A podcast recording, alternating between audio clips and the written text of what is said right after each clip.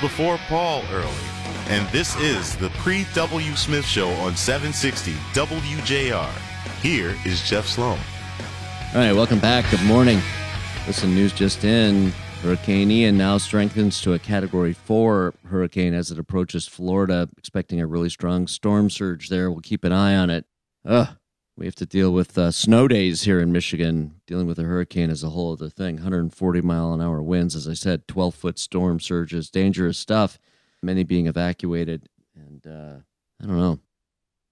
And it seems that these hurricanes are just increasing, both in the number of hurricanes every year as well as their strength, related to probably related to climate change. So, um, Florida dealing with another hurricane, and of course, uh, everything that happens on the back end from you know threat to human life but beyond that just the damage and the cost the cost to everyone of putting things back together. Okay well listen we've got issues here in michigan too. One of those issues is education in the rural areas of the state of michigan. Now on the one hand it sounds like okay all right but the rural school districts cover 88% of our state. From a landmass standpoint most of the state of michigan is in a rural school district. Now, clearly, population not as significant, so we've got fewer students going to school in those areas, but nonetheless, this is something that needs to be paid attention to. A new study highlights the challenges, the uniquenesses. There's extra costs for busing, harder to get teachers in some cases to go to those schools. Well, covering it all for us right here on the Paul W. Smith Show is Koby Levin. He's a reporter for Chalk Beat Detroit covering education, and he's bringing the story to us. Koby, tell us about this. Sure. So, researchers at Michigan State University spent several years talking to superintendents of rural school districts across Michigan. And they wanted to know what challenges these superintendents were facing that were specific to rural schools. So, they came away with a sense that there are challenges in rural communities that the state has not focused on adequately, as the researchers say. They found that superintendents feel uh, sort of pushed to the side of state ed- education policy discussions, even though they cover most of the state. They enroll a good chunk of Michigan students. And of course, rural students, just as much as any student in our state, are entitled to an excellent education. Okay, so let's review what some of those things are. Love to know. Sure. So, at the top of the list for many superintendents is transportation costs. These districts often have very sparse populations, but they're very large. They cover the vast majority of Michigan's land area. So that means they're sending buses hundreds of miles a day potentially to pick up students and bring them in to get their education. Especially with gas prices going up, the costs there are just really high.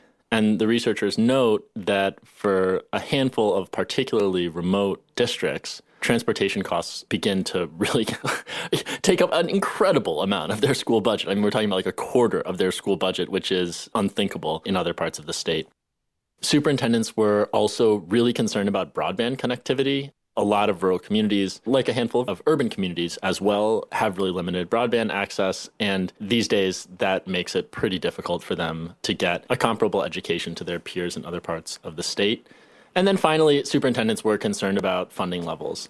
Basically, they felt that they're dealing with additional costs, transportation being one of them, that are just not accounted for in the way Michigan funds schools right now. And so, what is or what can, if not yet, being done about it? What can or what is or what should be done about it? Sure. So, the researchers here have a number of suggestions. It does start with funding for them. The state currently has a small program, it's about $9 million uh, in the scope of a, of a $15 billion budget that's designed to offset some of the transportation costs for remote districts. The researchers called that poorly calibrated and inadequate. So they'd like to see a change there. They also would like to see state policymakers focus on encouraging further cooperation in rural communities so that they can pool their resources and make the best of educational opportunities available to rural students. And there's just a sense that the state could do more to bring rural folks into the conversation about education. The researcher I spoke with, Dr. David Arsen, said, you know, that the conversation about schools for 20 years, for more than that, has really focused on urban education and the challenges there. He said, hey, you know, even he has been a guilty party in focusing on urban schools. And part of the result of that is that policymakers uh, have just lost sight of some of the particular challenges facing rural schools And maybe that that conversation has died out in a way that really hurts rural students. And certainly, we all want equal education, comparable, equivalent educational opportunities for all. Is there a sense that now there's greater focus on this? There's now a report, there's recommendations. We're beginning to start to see some funds being allocated and so on. Is there hope that we can address this reasonably, quickly, and effectively? Sure. So th- there's a number of, of, reasons to be hopeful. The first is that school budgets in general are in a strong place right now. The state's brought in a lot of tax revenue. Sales tax in- income has been up. There's been the federal aid. A recent federal bill may address some of the broadband issues in the state. There's money coming to Michigan for that. So some help is on the way. The researchers are hoping for a sort of a deeper conversation, more engagement with state policymakers, with rural superintendents and rural communities. So it remains to be seen if that will happen. But that is certainly the goal here is to, to kind of bring these folks back into the conversation. I had a really interesting conversation with uh, someone who does advocacy for rural schools across the country. And he said, you know, we used to have a chapter in Michigan and it died out. Those rural superintendents have just been stretched really thin. I talked to a superintendent who was talking about doing double and triple duty in rural districts. And he's the athletic director, substituting in classes, doing regular superintendent duties. And so, uh, you know, those are the folks that would sustain advocacy in Lansing normally, and they just haven't been able to keep it up. So, you know, it's really an open question whether that voice for rural schools will reemerge in Michigan.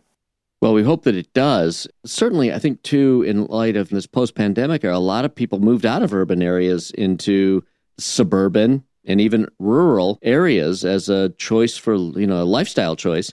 And uh, education is going to be a key factor. If you can't have you can't have your children get an equivalent education in those settings, certainly not going to stick there very long. May not go there at all. Now is a choice. So really, uh, really important as uh, population grows in rural areas.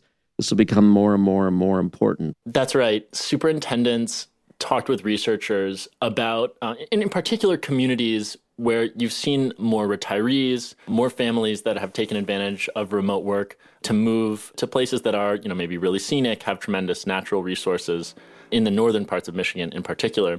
And the question for superintendents is whether the newcomers will be invested in schools. In some cases, these folks have families, but in many cases, they're older. We, we talked about retirees.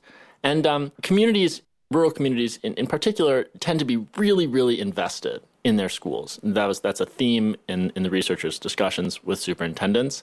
So the question is, as some of those places see influx of new residents, will those folks be as committed to the school system, as committed to paying taxes to support that?